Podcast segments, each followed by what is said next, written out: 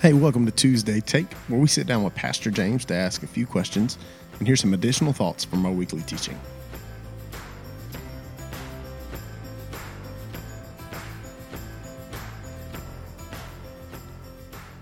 Pastor, Good morning, Shane. how are you doing this morning, man? Doing pretty great. Hey, uh, church, if you didn't know, uh, your pastor makes a really good gumbo.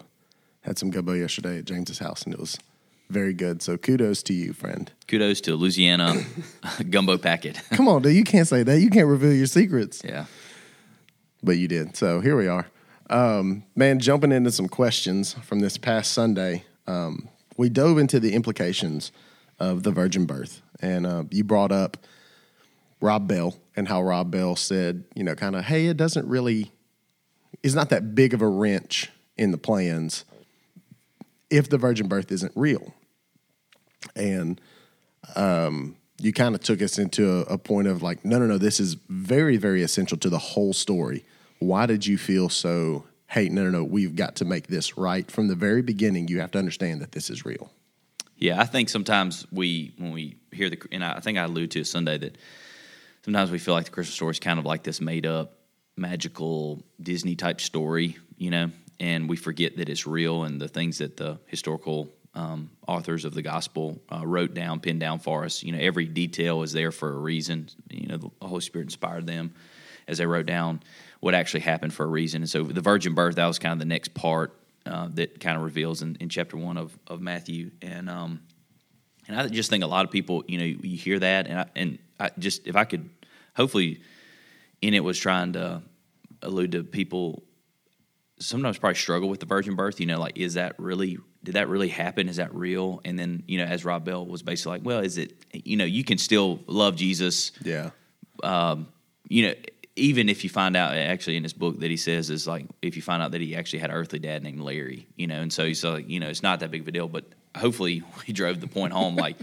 It's super, super essential to, Yeah. to affirm and believe the virgin birth because I, one author, I, when I was reading, um, studying, was basically like, hey, if you can't believe this, then you don't need to go any further. Like, like, don't read any further in the Gospels because you're not going to believe the miracles that he performed. You're not going to believe that he died in our place, and you're not going to believe that he actually was raised from the dead because it's kind of like it sets the tone early on, you know, about Jesus and the virgin birth. And, and, and as we kind of broke it t- to kind of like layer it out of like, there's some implications of because of the virgin birth of why it's so not just like a theological theory, you know, of like, oh, it just sounds good, like just talking about theology, but like our salvation is wrapped up in the virgin. Like all these things are like dependent on him being born of a virgin. Yeah. It's so much more than just like, a, uh, it's just a little part in the story. Like it's the part in the story, I would say. Yeah, and, and that's kind of the whole point of the sermon was like, hey, this is an essential part of the gospel that we cannot just dismiss or just be like, oh, this is just some minor detail within the story of Christmas. But the virgin birth was an essential part Yeah. of this of the gospel. Yeah. Um, we looked at the duality of Christ being both fully God and fully man. Um, and we saw the importance of, of a couple things. Um, that, that if he wasn't fully God, he couldn't die in our place and, and take our sin. Uh, that he, no, I'm sorry, if he wasn't fully man, sufficient, yeah. uh, that, that he couldn't do that. And that if he wasn't fully God, then there would be no power to save us. And so, why was it so important for you to hone in on the two of those things to be able to say, if he wasn't fully God, he couldn't have taken our sins.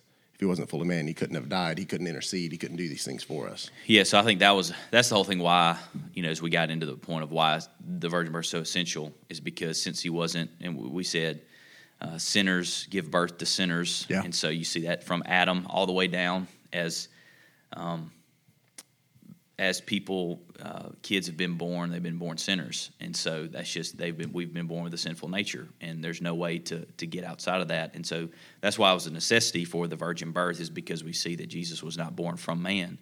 Uh, he came from from the woman, but he he wasn't born from man. He was born from God, from the Holy Spirit, and because of that, uh, is why he could be fully God. And so, and and I know this is even Kirsten and I were talking about that it is confusing to think of God in a body, Jesus, that he was fully God, but yet he was also fully man at the exact. But he was both at the exact same time. Yeah. That and I, that is hard for us to wrap our heads around that. But with the sense of that he's fully God. Of like that is why because we think about you know we've heard this we see it in scripture you know because of our sinfulness or rebellion we owe a debt to god Yeah. that, and the problem is we can't pay it the only person that can pay the debt that can do that is god himself Yeah. and so that's why he had to become god or not become god he was god but that's why as he comes as he was fully god and fully man is so that when he uh, gave his sacrifice of his life for us in exchange for us, our righteousness to pay our debt is the reason why the check cleared is because he was fully God. Like it was sufficient. His blood was sufficient Yeah. once and for all uh, to save us. And so this is um, important. And then also with being man as well, fully man, is that he truly took our place, you know? And so when he died on the cross, he died as a man uh, in our place. And so, um, and he's able to intercede for us, he's able to understand us. Uh, as Hebrews says, he's able to be the great high priest for Yeah. us, to truly intercede for us, because it's not like he thinks like, well, this is what it may like to be live in a broken, fallen world because of sin. This is what it may be like. Is he truly understands and truly knows what it's like to be human because he was. He truly wrapped himself in flesh and blood and had Yeah.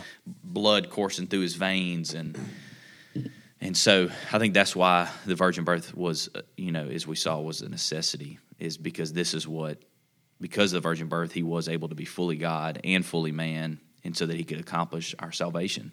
Yeah. Um, just to kind of move into uh, some dialogue here, um, you opened up at the end of the service um, and, and shared some struggles you've had recently. Um, I'm sure that was very difficult to do. And so, what led you to do that? Well, I thought it fit in well with the sermon, um, with that the part that he understands and knows us in our struggle. I almost didn't share anything, and I had talked to Kirsten about it. And then right before I was about to get up to preach, I was like, I'm not going to do it. Um, mainly one because I, I I didn't want it to I didn't want it to be about me. You know what I'm saying? Like I didn't I didn't want it to be that. And then also I didn't want to sound weak. You know, so as the leader, um, as the pastor leader of the church, I did not want to appear weak or vulnerable, and so, um, so I almost didn't even share anything. Um, but then it was kind of I was just like, well, I, I felt the Lord, you know, say you need to share it, and so, um, so anyway, I just shared that basically, and it, I think it some things had kind of been building up, um, but basically just Saturday, just really overwhelmed with discouragement. Um, you know, I've always heard in conferences where they talk about pastors that and ministers and there's a tendency to to want to quit ministry. There's a statistic that very few people make it in ministry because in one of the main things discouragement, burnout, that kind of deal and I'd always heard that, never really felt that. I mean, I, I felt discouraged before, but you know, I mean, just seemed minor. Yeah. And I don't know, it just kind of got to me Sunday, and um, man, I just was really crying out to the Lord, and um, I wasn't about to quit, but I just I felt like it, and um, the Lord wouldn't let me quit, neither would my wife, but you know, it just really overwhelmed me, and um, it just really just discouraged me, you know, Yeah. and so, but I, I, I wanted to share it really for I think a couple reasons. Um, is I think because the whole point I was like, you know, Lord, you don't understand. You don't you don't know what it's like to be discouraged. You don't know what it's like. So it's like I was trying to convince God, hey, you need to listen to me and listen to what I have to say, and you need to listen to my problems and my pity party because you there's no way you're you're up in heaven and you can't understand. And Lord was like, oh, but I do. Yeah. I do understand. And so Jesus, because he wrapped himself in flesh, he does understand. He does know what it's like to be you know, discouraged. You uh, you brought out something that I'd never really thought about.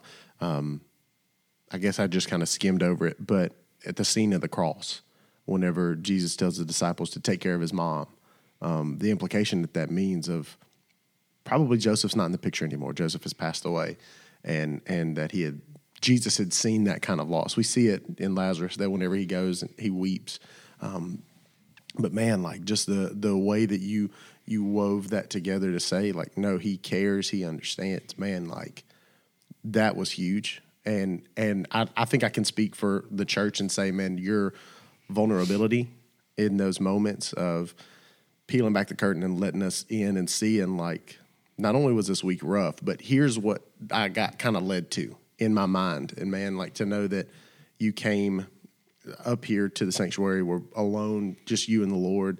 um, crying out rather than just making a decision to say, "I'm just going to do this." Um, man, how how I don't know how does that now seeing where we are on on Tuesday, that conversation with the Lord Saturday, what what differences do you see now? Yes, I think in that moment, you know, just crying out to the Lord and then uh, sharing it Sunday, and I think there was two two kind of takeaways that I've had. One was good, one was kind of rough, um, but one was, and it was just a reminder for me of how much I love love y'all, love this church, and how the church just has really just prayed for me and and sent me emails and, and texts and just encouraged me. And so, church, I, I hope you know how much I appreciate you and the way that y'all love me. And, and, and I, I hope that in sharing that, of peeling the curtain back, of like hopefully seeing of like, okay, well, if, if James can be honest and open, so can I, you know? Yeah. And so, if I can say this, Chad and I were talking about yesterday at lunch, but I have a tendency to let things build up in my life. Kirsten knows this, and I've got to work on it better of, of maybe sharing a little more of my feelings or sharing a little more. And so, if I can just say this to you, of like, you know, don't let it get to the point um, where you uh, it just kind of get overwhelms you, you know, Yeah. because I think all of us they're listening and even uh, in the service. I mean, whether it's grief, whether it's discouragement, whether it's anxiety, whether it's depression, whether it's just betrayal, you- hard relationships, marriage, friendship, whatever. You know, I think we all at moments and, and have these things and, and to remember, well, that's why God gave us the church. This is why we're not to do life alone. Yeah.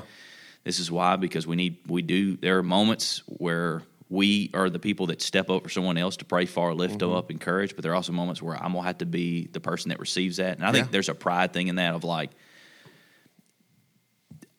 I mean, I felt really uncomfortable um, Sunday when people came forward to pray because I was like, and I didn't want to be like, stop, you know what I mean? But like, hey, like other people probably need to pray, you know what I mean? And so it's like this kind of thing where like, I don't, and I think sometimes why we don't share things is because you're like, well, I don't want to burden. Like Chad and I were talking about yesterday at lunch was like, you know, I don't. Sometimes we don't share because we don't want to burden other people. Yeah. You know that that whole thing. And so, I think that's for one was hopefully this can open up conversation with other people of in your struggle.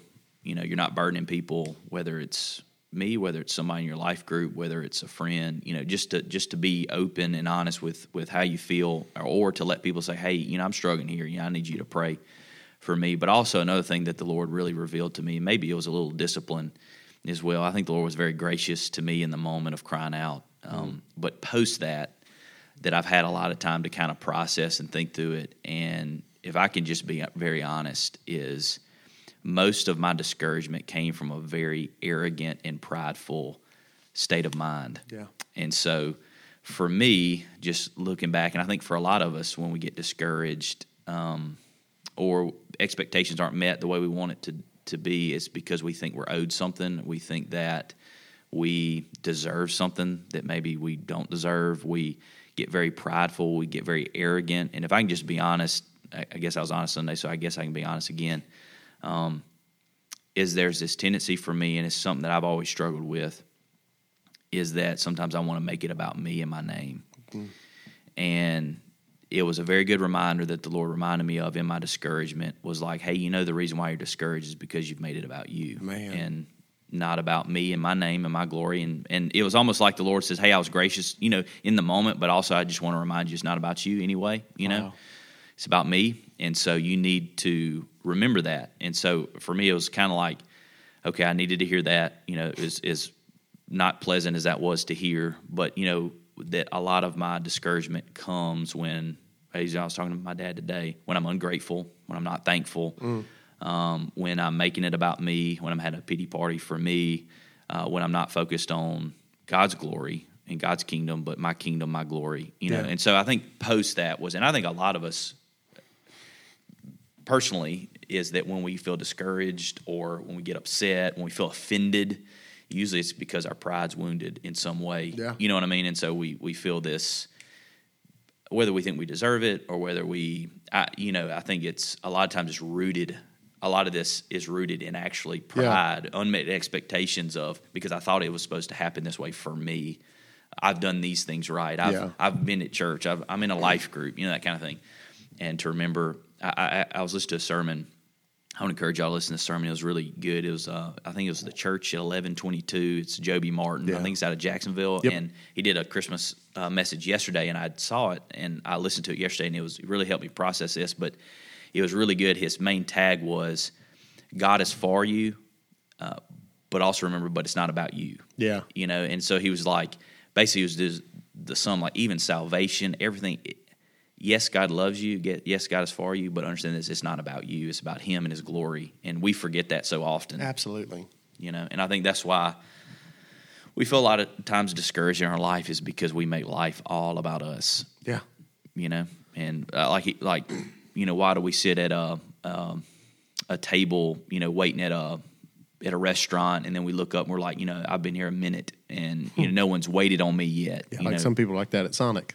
Yeah, like me. And so you're like, what? You know, you're like, because we we think the world literally revolves around us, Yeah. and it doesn't. And so I think a lot of us in a lot of our areas, I think we could.